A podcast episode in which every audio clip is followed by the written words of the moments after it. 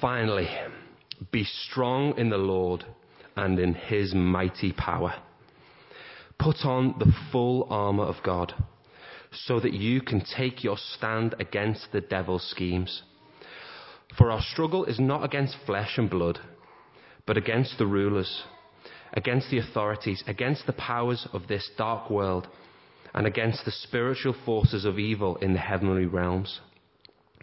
Therefore, put on the full armour of God, so that when the day of evil comes, you may be able to stand your ground, and after you have done everything, to stand.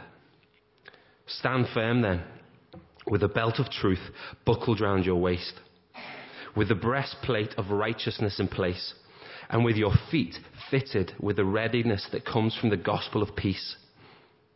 In addition to this, take up the shield of faith with which you can extinguish all the flaming arrows of the evil one.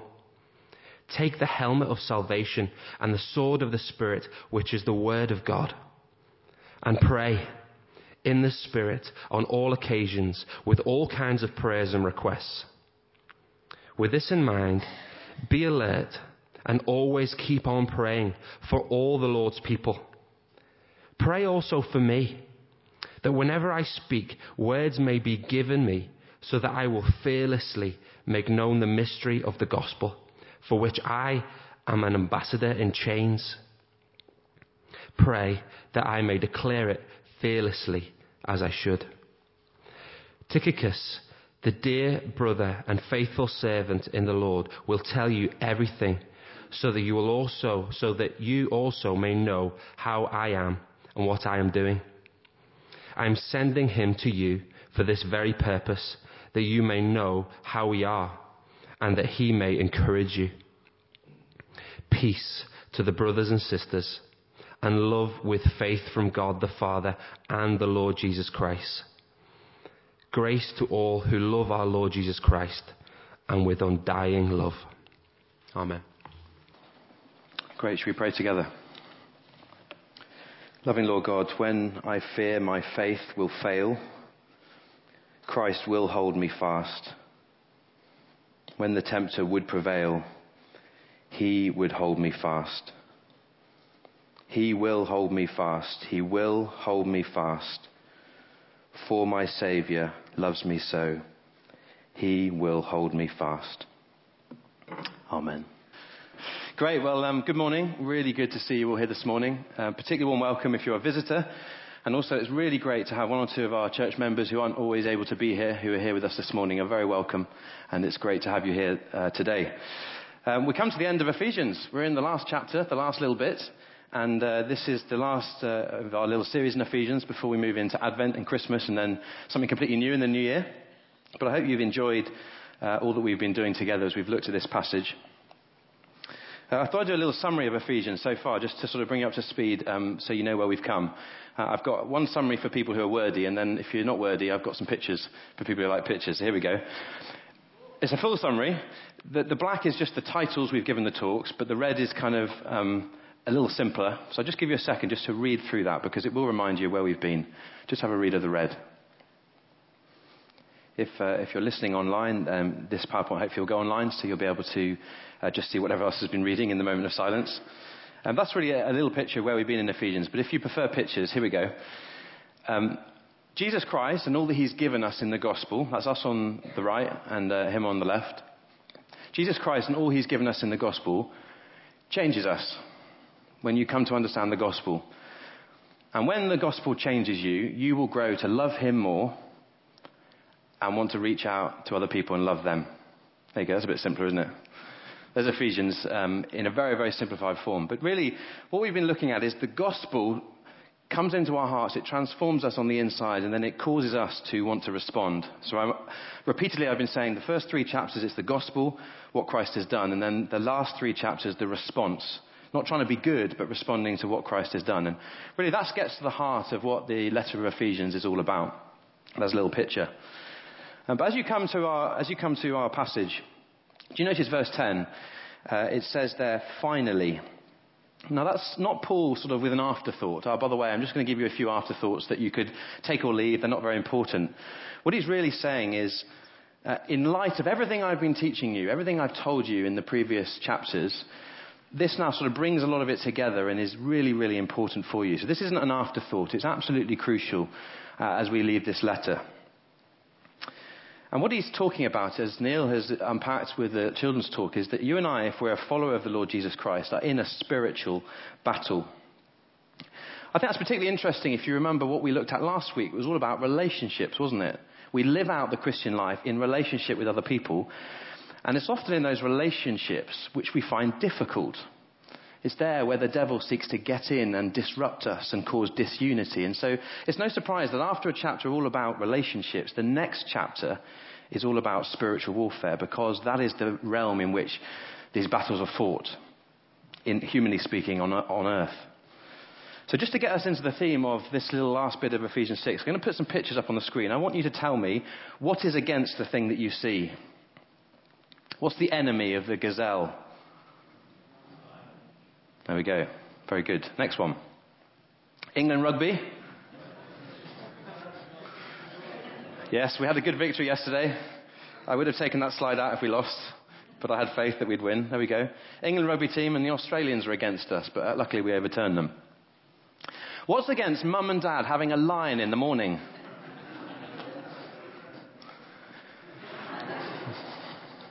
Some of you are smiling. You haven't had a lion for years. Who's against President Obama? Could say all sorts of people, the whole world. ISIS. Last one. The follower of Jesus Christ, that could be you. Satan. That's what this passage teaches. So there's just three things I want to look at in this passage. The first one, though, is this that Satan is against you. Remember that phrase we've used repeatedly through the letter. If you are in Christ, that means if you belong to Him, if you put your trust in Him, Satan is against you. He hates you. Just think about that for a moment.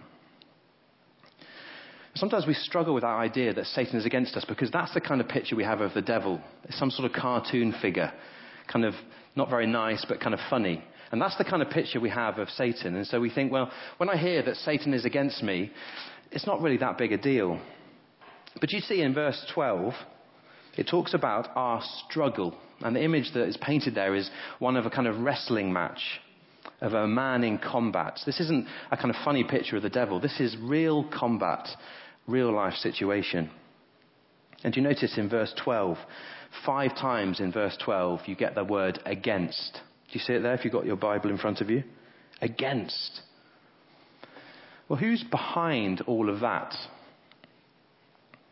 The answer is Satan is, and he is highly organized, he's highly effective. Just a few verses for you to look at.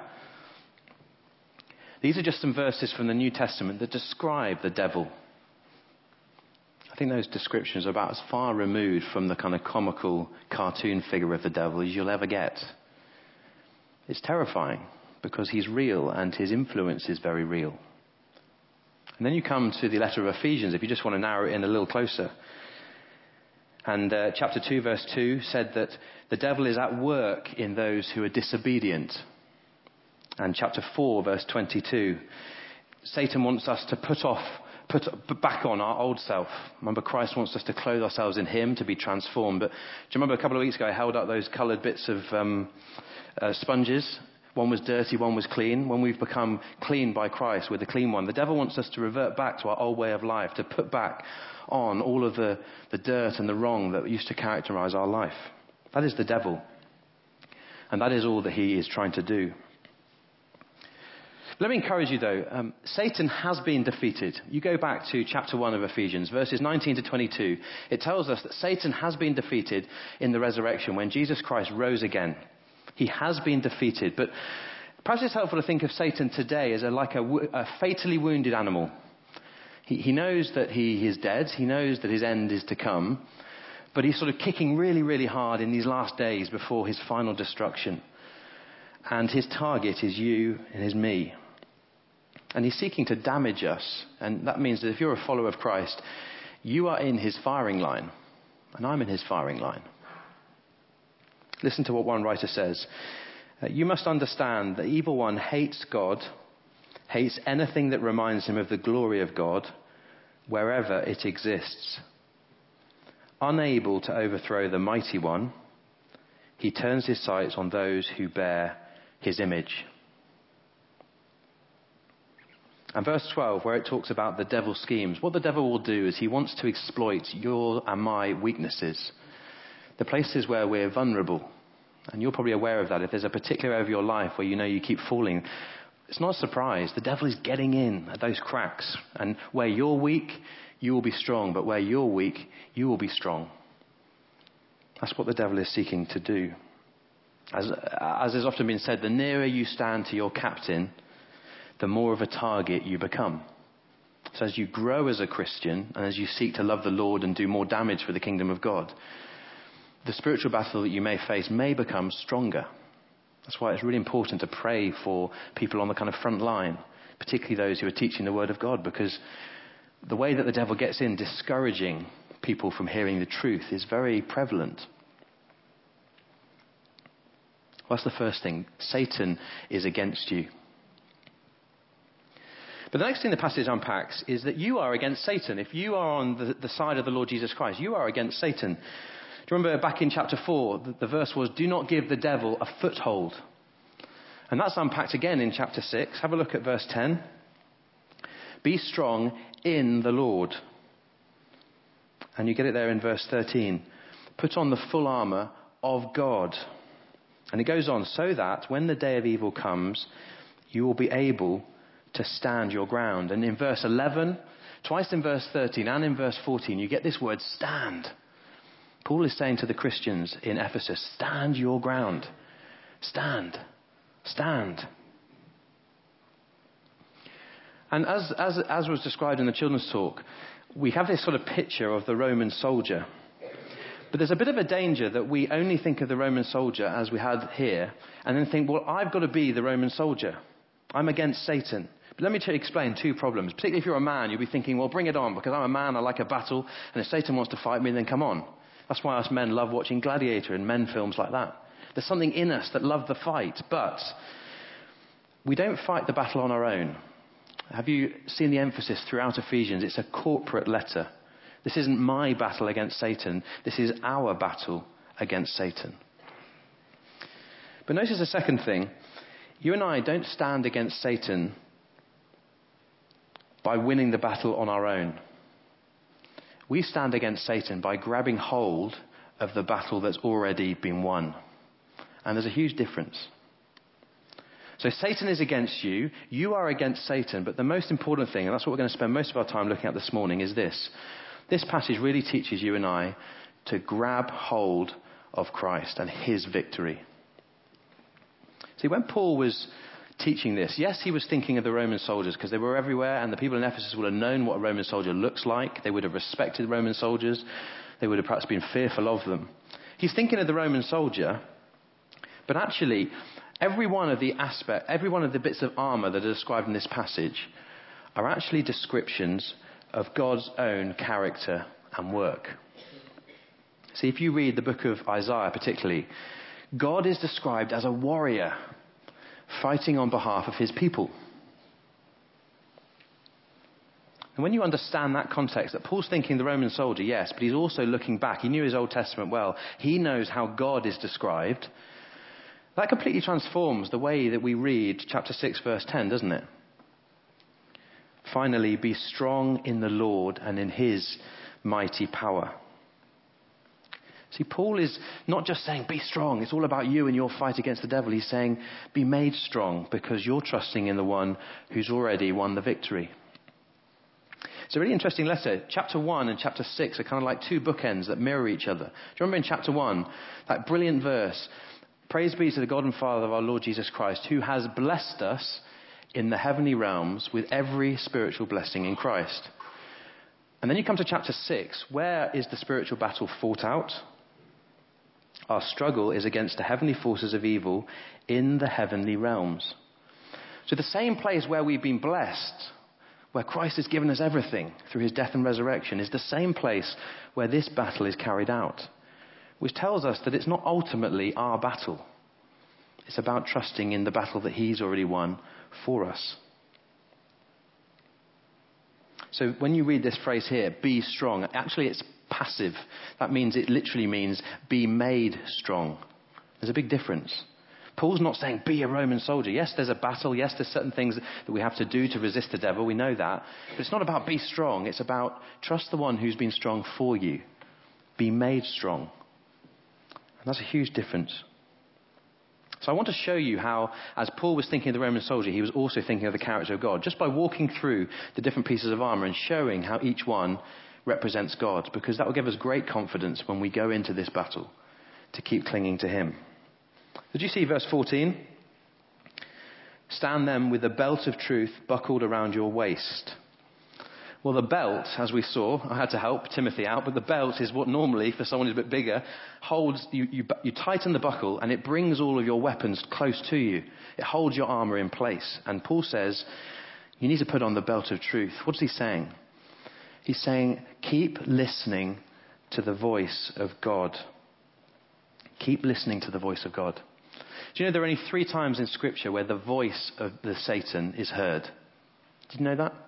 Once is in the garden, where Satan tempts Adam and Eve to not believe in the goodness and truthfulness of God's word. Once is in the book of Job, where Satan asks God, Can I go and basically ruin the life of a believer and, and try and undermine his confidence in God? And once is when Jesus Christ is tempted in the wilderness. But each time it's the word of God that's being undermined when the voice of God, uh, the voice of Satan is heard in Scripture. You and I need to keep listening to his voice. And so, can I challenge you and encourage you?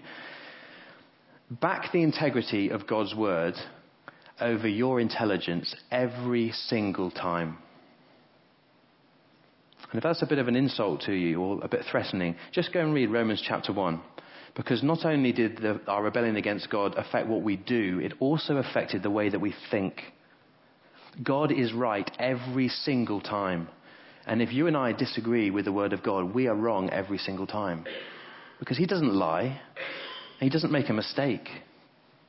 Put the belt of truth around your waist. Listen to His voice. That's what Paul is saying.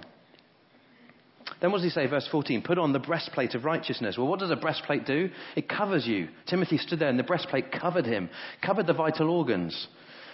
Well, what does Satan want to do? He whispers in your ear all the time trust in your own righteousness.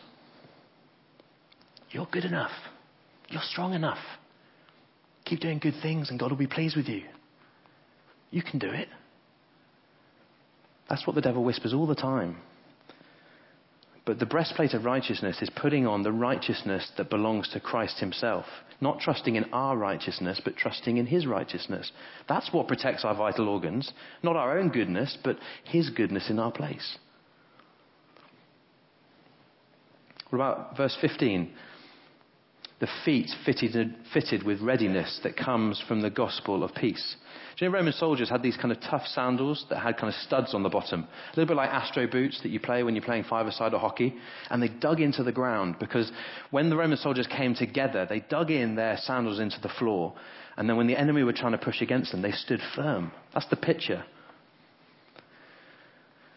Perhaps you're a person who's always having doubts. You just never seem to have peace in your heart.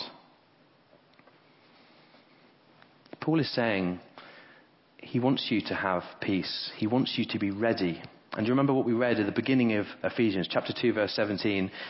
Christ came to preach peace to you who are far off and peace to you who are near. You and I can be ready to stand against the devil's schemes when we know that peace in our heart that we have with God. Because when you know him and when he's forgiven you, you are in the most secure and safe place you could ever be. And then when you know that peace, then what do you want to do? You want to give it to a lost world. You want to share that peace with those who don't have it. Are your feet fitted with the readiness of the gospel of peace? Then the shield of faith. Well, a Roman shield was about four foot tall, about two and a half foot wide. And when you crouched down, this shield was slightly curved. You could hide behind it, particularly when all the soldiers came together. It was a brilliant shield and it covered you. Sometimes they soaked the shields in water because when the flaming arrows of the enemy came and they landed in the shield, They were doused by the water and put out. That's why Paul often talks about you know, extinguishing the flames. Well, what does Satan whisper in your ear and in my ear? He whispers all the time, Your protection is your own self reliance. You can protect yourself because you're clever, because you're wealthy, because you're powerful, because you know stuff. But what is the shield of faith? The shield of faith is putting my trust in Christ. Remember, faith in the Bible is not about the strength of trust that I have in something. It's all about the object or the person in which I put my trust. The shield of faith is shielding myself in all that Christ has done for me. We're nearly there. Helmet of salvation, verse 17. Well, what does a helmet do? We saw it's vital for protection. You'd never go into battle without a helmet on. Well, interestingly, in Isaiah, the helmet is something God does. Salvation is something he gives to his people. In Ephesians, the helmet of salvation is something he gives you. Do you remember that wonderful verse that we heard in the first talk in Ephesians, chapter 1, verse 4? Uh, God chose us in him before the creation of the world. His salvation is a gift that He's given you. And so, where here it says, take hold of the helmet of salvation, what it really means is receive. You could translate, translate that word take hold as receive. Here's the gift of salvation that He's holding out. Well, take hold of it. Take hold of it. Our salvation is secure if we're trusting in Him. And lastly, verse 17, he talks about the sword of the Spirit. Well, Roman swords were quite short because you had the shield and you held the sword like this in your hand. And as you bashed away the enemy, you would use this sort of motion to kill the enemy. It's a short stabbing motion. Well, this is the only bit of armor, as Neil unpacked earlier, that's offensive that you use in attack. All the rest are to shield you, but this one thing you use in attack. And what is it? It's the sword of the Spirit, which is the Word of God. You cannot separate the Word of God from the Spirit of God. The Word of God only has power when it comes in the power of the Spirit. But together, that is where there is power. It's interesting where Paul says here the only offensive weapon that you have as a person who's following God in his army is the Word of God, coming in the power of the Spirit. And we've got to trust that it's the Word of God and the Spirit of God that changes lives. Uh, on um, Thursday night this week, I'm going down to St Albans to help a friend of mine who's a pastor of a church there. And we've got an event in the pub. Um, it's a sort of carol service, and I'm going to be speaking. Uh, I'm nervous because I'm going into a place uh, I don't know very well, a ton of people I don't know. It's never easy speaking in a live situation like a pub. I long to share with them the gospel of salvation, the gospel of peace. And I have to remember on Thursday night, the power is in the Word of God that is shared with them. Not in my ability to connect with them as I speak, not in being funny, not in anything else. I've got to trust that the Word of God is powerful. Perhaps you could pray that I would trust that this Thursday. And I'll pray for each of you this Christmas as you seek to reach out with the Word of God, that you and I would trust that that is where the power is. Okay, well, what's the significance of all of this? Paul says the significance of the armour comes when we take them together.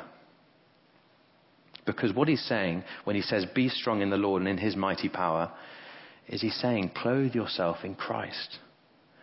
Grab hold of the victory that he's won for you. Well, how do we do that just as we come to a close? The, the last few verses, again, are not a throwaway line. Have a look down at 18 to 20.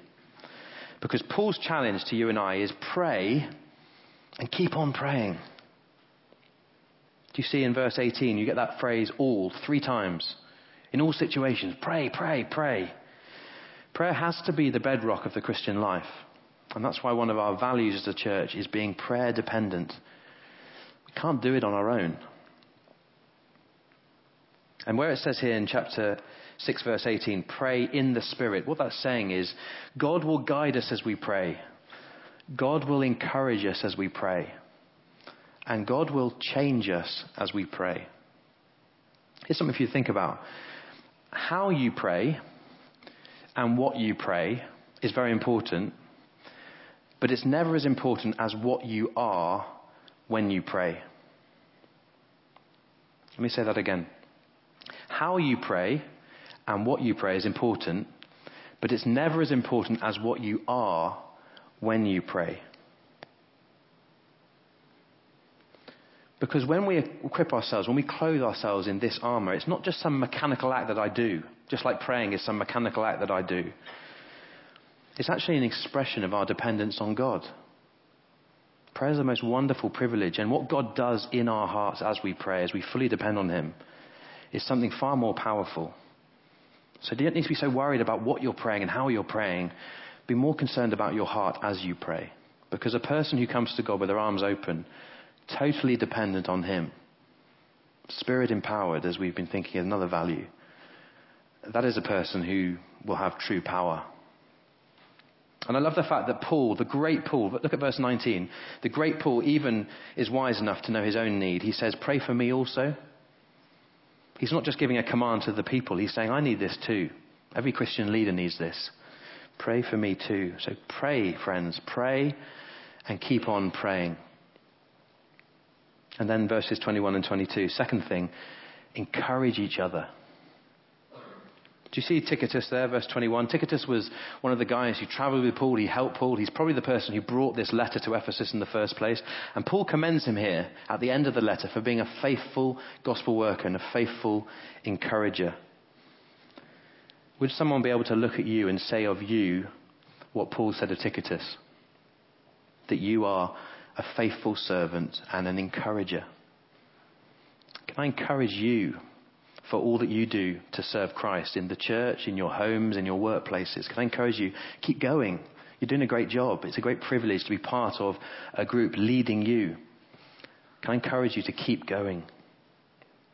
Because when you do, and we'll close on this prayer, verse 23 and 24, you will know the peace and love of God the Father and our Lord Jesus Christ and you will know His grace and be able to cling to that every day. And only then will you be able to love Jesus Christ with an undying love. Do you know in the book of Revelation where God gives a vision to John? It's the last book of the Bible. In chapter 2, a letter is given to be read in Ephesus. And God says to the Ephesian church, this same church, just a few years later, He says to them, I want to commend you for your faithfulness for your hard work and your perseverance. And I bet if, I pray if God was to look at this church, he'd say, Long Crendon, I want to encourage you for your hard work and your perseverance. But do you know what he said to the church in Ephesus? But this one thing I've got against you, you have forsaken your first love. May we be a church that treasures the Lord Jesus Christ and clings to him whatever the devil throws at us. Because if we do, we will be completely secure. Why don't you take a moment of quiet to reflect on all that God has been saying to you this morning, and I'll close in a prayer.